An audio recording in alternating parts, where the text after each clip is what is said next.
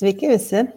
Sveikiname šiandien su jumis mes, coachingo specialistės, podcast'o keičiam temą vedėjas ir dalyvės. Kartu su manimi yra Laura ir Vaida. Tai sveikos merginos. Labas, Ernestas. Labas.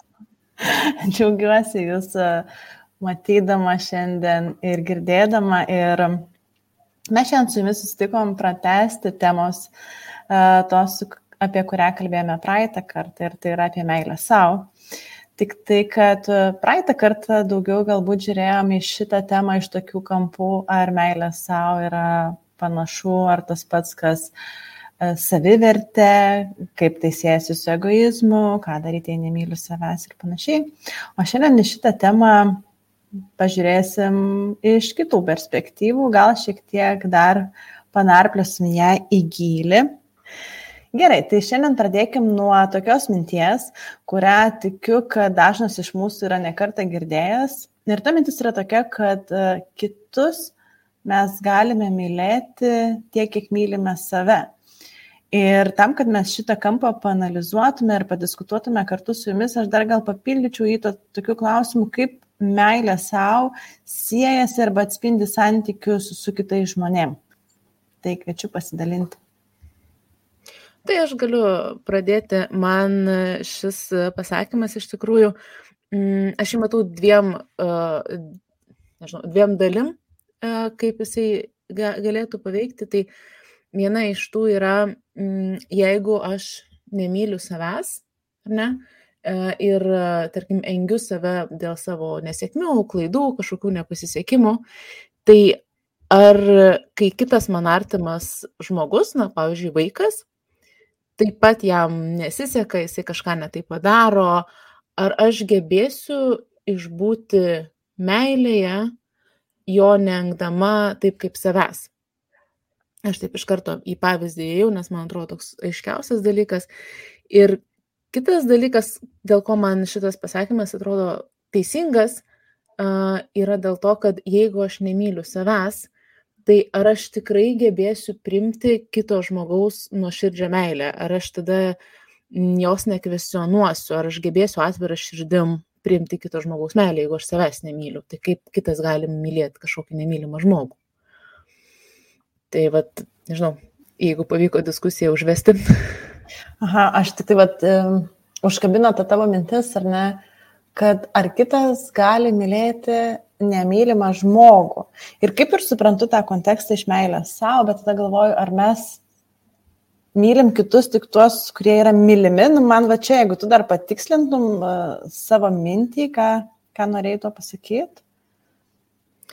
Tiesiog aš manau, kad jeigu savęs nemyli, nu visiškai aš turiu mintį, ta prasme, gal netgi nekenti, um, tai ar tikrai gebėsi atvira širdimi priimti kito žmogaus meilę, jeigu jis įsakys, aš tave myliu, tu esi nuostabi ir ten taip toliau, ar tu tikrai tikėsi tuo žmogum, kad jis sako tiesą?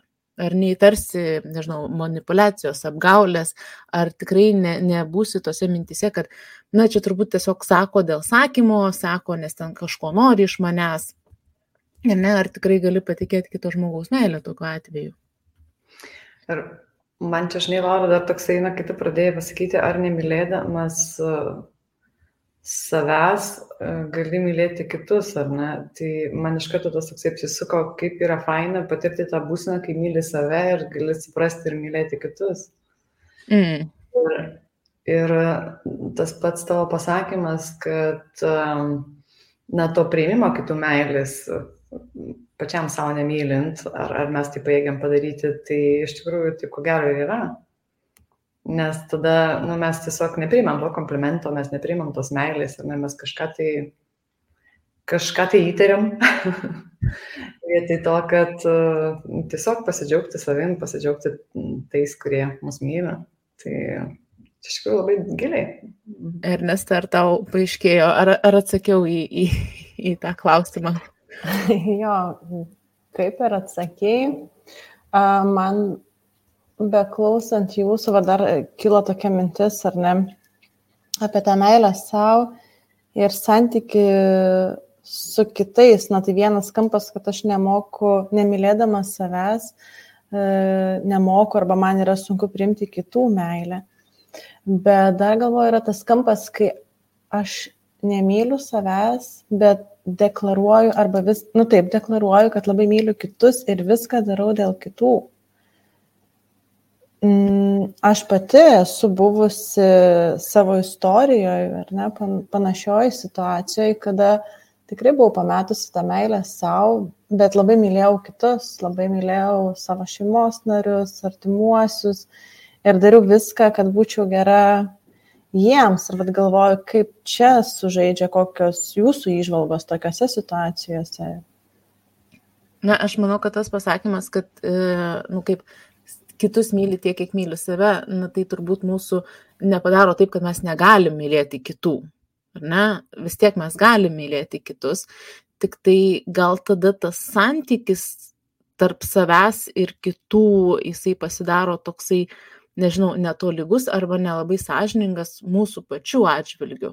Nes aš irgi buvau, nu čia turbūt visų moterų lyga, jeigu taip gali įvardinti, ypatingai mamų, kai mes kaip moteris esam, nu, viso ko kuriejos ir ne, nešam ir, ir, ir šeimą, ir, ir namus, ir, ir visą tą, nu, daugiausia rūpešio, ar ne, įdedam.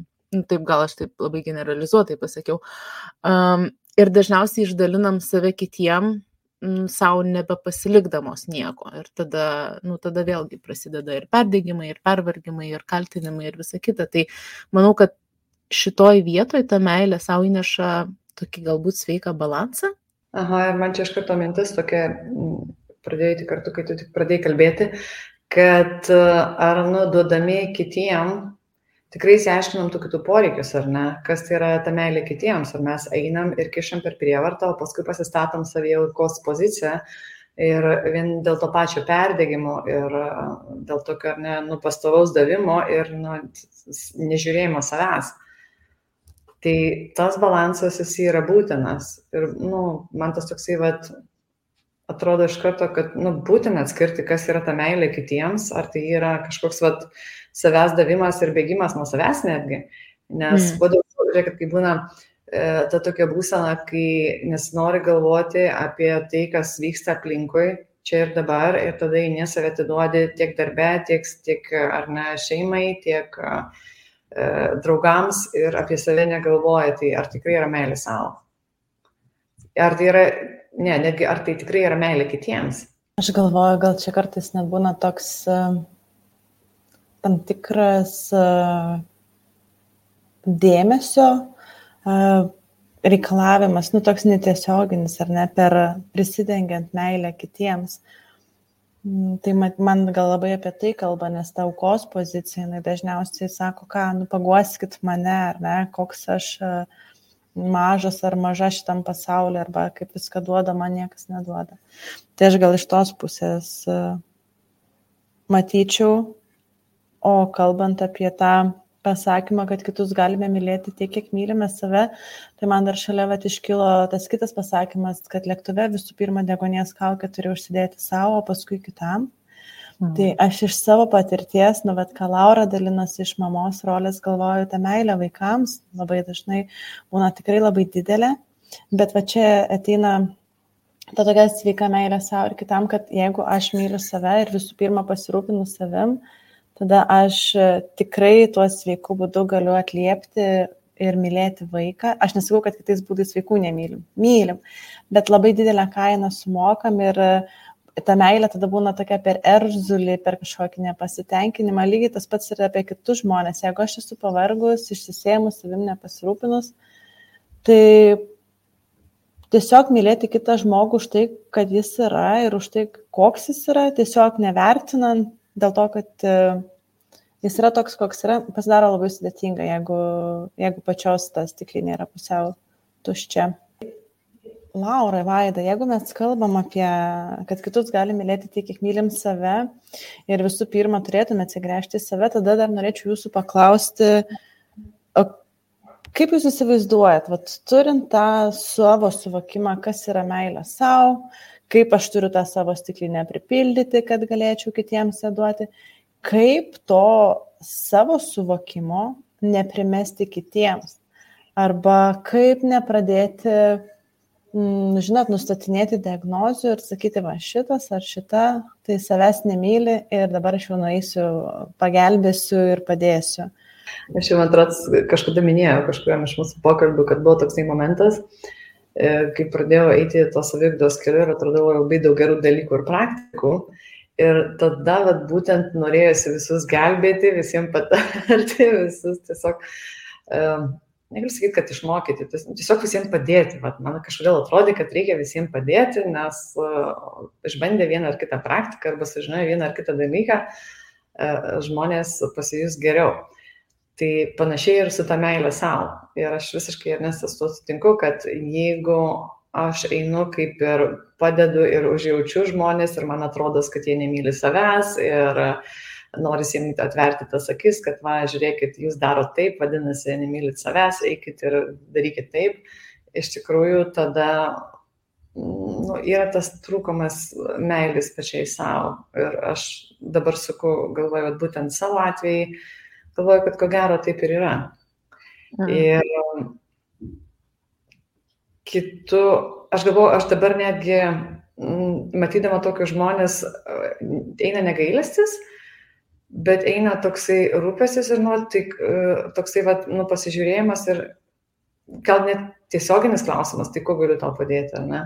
Arba tiesiog pabuvimas su tuo žmogumi ir pasižiūrėjimas, ko jam reikia ir tas kaž, kažkoks prieimas iš kitos pusės, ar ne, tai tas keitimasis man pačios savęs. Uh, Ir galvoju, vat vaida, iš to, kad tu pasidalinai, netgi ta žinutė, kad pasistengti suprasti, paklausti kito žmogaus, ko jam reikia. Aš galvoju, kad kartais gali būti, kad tam žmogui visai nieko absoliučiai nereikia. Jis yra savo tabulam pasaulį, jaučiasi pilnas visko, ko jam reikia. Ir kartais galbūt uh, kiekvienam iš mūsų verta pagalvoti e, daugiau apie save iš tos pusės ar ne ir mažiau rūpintis kitais, e, nes mums gali atrodyti, kad kažkam kažko reikia, bet kitiems šimtas metų nieko nereikia. Ir per klausus, ko tau reikia, kartais e, galim išgirsti, kad, o ne, man viskas gerai. Tai aš čia vat, būtent savo tą patirtimį remiuosi. Man kažkaip tai aš išmokau, arba man pradėjo išeiti toksai dalykas, kad uh, žmonės, e, artimieji ir draugai, ne, gan dažnai ateina nu, tiesiog pakalbėti, ne, nes matyti vis tiek tas pasitikėjimas yra ir, ir, ir tas ryšys yra. Ir aš tiesiog išmokau tą tokį, vat, tą paduoti tokį subtilų klausimą ir tai nebūna, tikrai nebūna pradžioje, tai būna vidury, ten ar gale, ne visko aš klausysiu, o tai ką su tuo žodį daryti, žinai, o tai gal tau reikėtų kokios pagalbos. Ir tai būna vienas vienintelis klausimas, tai nebūna jokio kišimo. Ir žinai, kaip, kaip taisyklė, prasidėjo tokie, žinai, dalykai, arba sako, ne, nieko nereikia, bet po to sugrįžta, nes tada jie jaučiasi nu, drąsiai ir stiprus, ar sugrįžti, ar, ar pasakyti, ar, ar paprašyti arba tiesiog sako, ne, viskas yra gerai, ne, tik tai vat, norėjau pakalbėti, arba tai išeina į trumpą sakinį ir viskas tuo pasibaigia, bet nu, tas ryšys jisai tada gaunasi toksai stipresnis. E, jau yra pasiekimas tai, kad jau nebe, nebedalinu tų patarimų į kairę, į dešinę, gal tu tą na daryk. Ir vat, įdėjus tik tai tokį subtilų mažą klausimą, ne, jau tenai rutuliuojasi toliau, kas iš tikrųjų pamatai, ko žmogui reikia. Aš dabar sėdžiu, klausau tavęs, šipsausi su tais klausimais, šiek tiek gal pasidalinsiu e, iš savo praeities. Na, kai, kai esi coachingo specialistas, tai natūraliai mokaisi klausti ir klausyti, ar ne? Tai ir pradžiai ypatingai tos kelionės labai mėgsti klausti. Ir ką aš pastebėjau, at, kaip tu sakai, ir nevaida, kartais nu, tikrai norisi persiklausti žmogaus, nes, na, leidžiu savo pasakyti, kad tam tikrais atvejais ausis arba akis, nu, užfiksuoja kito žmogaus, nu, tą net nebylę, kūno kalbą ir panašiai.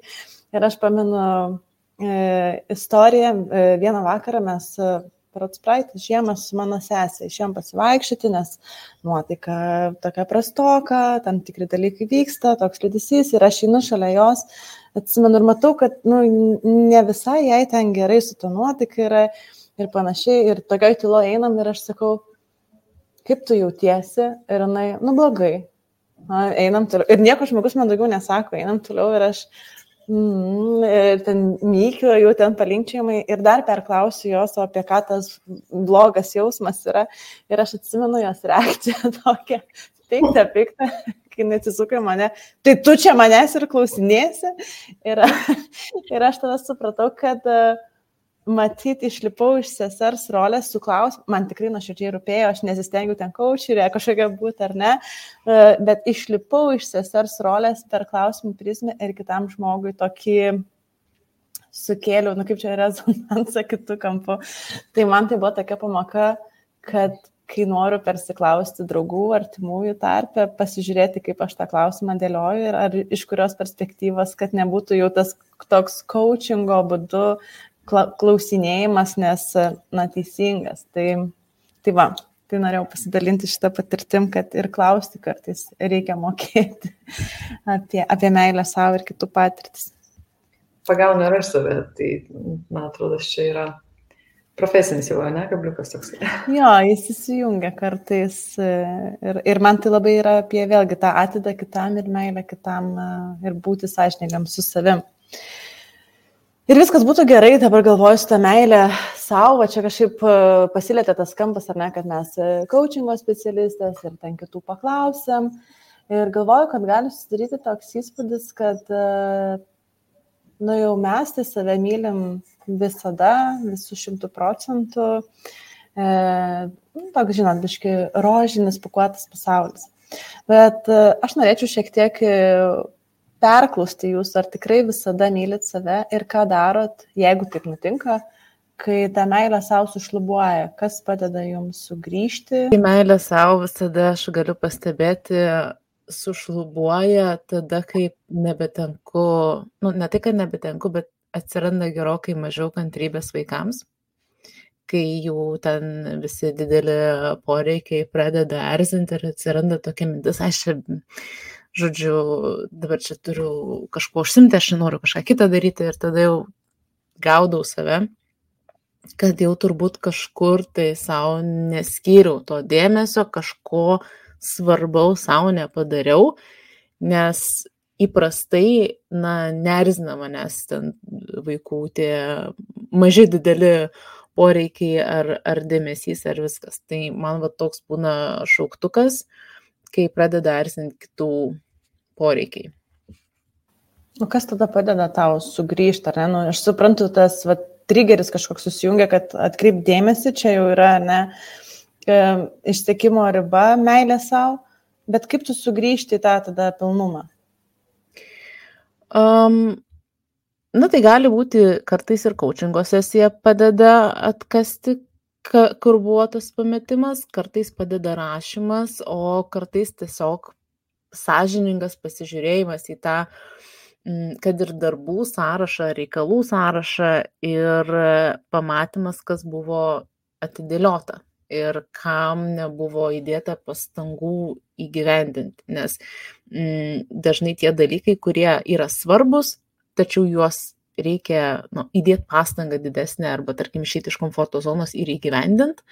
Jie, aš mėgstu paprokrastinuoti šitoj vietoj. Ir jau kai jaučiu, kad ta prokrastinacija yra užsitęsusi ir tada jau persiverčiai va tą erzulį kantrybės neturėjimą kitam. Mhm. Vaida, kokios tavo patirtys? Tai būtent tos to savo trigerio žinojimas, ar ne, kaip Laura sako, va, kai jau suprantu, kad vaikai šiek tiek pradeda erzinti, uh, Tai man tas toksai gal va, su gailėjimu savęs, kai jau pastebi palapalą, kad čia jau negailesti savo ateina, kad, kad arba netgi to saviplaka, ar ne, kad to nepadariau, tai ano nepadariau, tai čia prisiplanavau, tada jau nu, ateina tas suvokimas, kad jau kažkur tai išklydau iš, iš tos meilės savo arba iš, iš savo to balanso. Uh, Ir tada eina viskas per susidėliojimą. Tiesiog vat, prisėdimas, tos laiko savo pasiskirimas ir pasanalizavimas. Tai kas iš tikrųjų, ir coachingo sesijos irgi taip ir Laura gerai yra, nes tas laikas savo irgi jisai tada efektyvesnis būna, kai kažko pasidarai, ar ne? Ir, ir tada jau aiškinusi priežastis, kas būtent yra ir, ir, ir vat, savo nuostabai vis nesiliauju stebėtis, nors ne, ne vieną kartą nedu yra tekę, kad vis atrandu, tai palauk, tai šitą jau buvau išsiaiškinusi, apsitarusi su savim ir, ir čia susistačiusi viskas į vietas ir viskas buvo gerai. Ir atrodo tokie dalykai, jie vis tiek nutinka, jie vis tiek pasimeta toj rutinai, nes e, ta dinamika, ypatingai šiais laikais, jinai iš tikrųjų yra labai didelė, tie pokyčiai, kasdienybė, renginiai, įvykiai, santykiai, ar ne, tai labai lengva pasimesti, bet atpažinti tą triggerį, tai ko gero yra naudingiausia. Dažnai iš kito šiek tiek iš toliau pasižiūriu tą klausimą. Nu, pa, aš per save gal perleisiu ir tada e, galėsim, nu, pargrįžti, pasidėlioti, ar ne? Nes e, kaip aš suprantu, kad, e, nu, va, ta meilė savo, tai triggeris, mano supratime, kai aš pametu meilę savo, triggeris yra, kai neteisingai susidėlioju prioritetus, pradedu daryti darbus netitinkančius vertybių arba mano elgsena pradeda nebetitikti mano verty, asmeninių vertybių, kai aš uh, praplečiu savo ribas, uh, nors jos neturėtų būti plečiamos, tiesiog kažkaip tam tikrose situacijose nemalonu, užsileidžiu vieną kitą situaciją ar tai žmogų. Ir man tai yra triggeriai, nu va tie, kurie parodo, kad jau pametinėjai tai, ką savo pažadėjai, meilė savo. O signalas tada yra, kad žiūrėk, Ernesta, nes dažniausiai, kai aš praplečiu šitas ribas arba pametu, dar nesuprantu, kad pamečiu meilę savo, o signalas man tada jau yra, kad prasideda savęs na, kaltinimai, kaip Vaidas sako, saviplaka galvoj, toks biškis savęs gailestis, man dar įsijungia kartais uh, toks padidėja, padidėjusi svarba kitų nuomonės, kas ką pasakys, kas ką pagalvos, arba toks papildomas poreikis, kad, nu tai jūs dabar mane įvertinkit, paglostykit, paplekšnokit per petį. Man čia yra signalai, kad aš prieš tai kažkur išbašiau save. Ir tada, kas man padeda sugrįžti į tą meilę savo, tai lygiai taip pat kaip ir jums coachingo sesijos vienareikšmiškai padeda pasižiūrėti į gilį, dar padeda sugrįžti į tą meilę savo sąmoningas laikas savo, tai yra, kur aš būnu tikrai tik aš viena, be, be jokių aplinkinių, tai gali būti namuose, gali būti pasivaikščiojimas, bet mano pačios laikas, kur mintys e, dėliojasi ir man asmeniškai dar padeda meditacija, sugrįžti į tą meilę. Tai, nu, va, aš per savo pavyzdį šiek tiek gal, kaip aš suprantu, kur tie trigeriai ir kur tie signalai.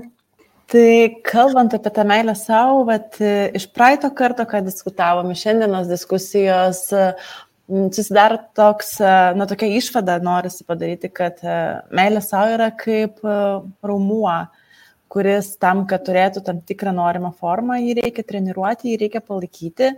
Tai to linkiu mums visiems, E, nepamiršti savęs, prisiminti meilę savo kasdieną, o kai jaučiam, kad jos mažėja, papildyti savus resursus tais būdais, kurie jums veikia e, ir mylėti save tiek, kiek galima mm, labiau. Tai ačiū Jums, kad klausėtės mūsų, susiklausysim po dviejų savaičių, o šiandien sakau iki. Iki. iki.